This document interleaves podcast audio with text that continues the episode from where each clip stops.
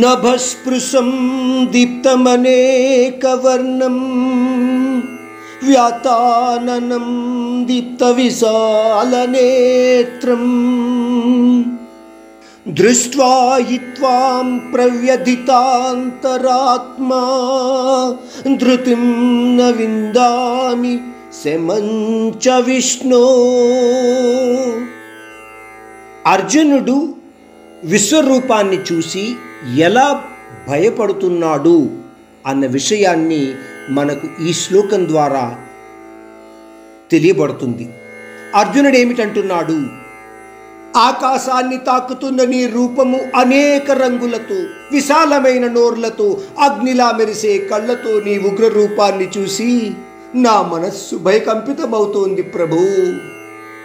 నీ విశ్వరూపాన్ని చూసే ధైర్యము సాహసము నాకు లేకుండా పోతున్నాయి.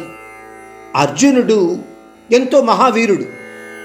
ఆ సర్వేశ్వరుడి ద్వారా ప్రసాదింపబడిన మనోనేత్రం ద్వారా ఆ విశ్వరూపాన్ని చూస్తున్నాడు. అయినా సరే ఆ విశ్వరూపాన్ని చూసి భయపడుతున్నాడు అంటే మనలాంటి సామాన్య మానవుల ఊహకు కూడా అందని ఆ రూపము అని మనం అర్థం చేసుకోగలగాలి.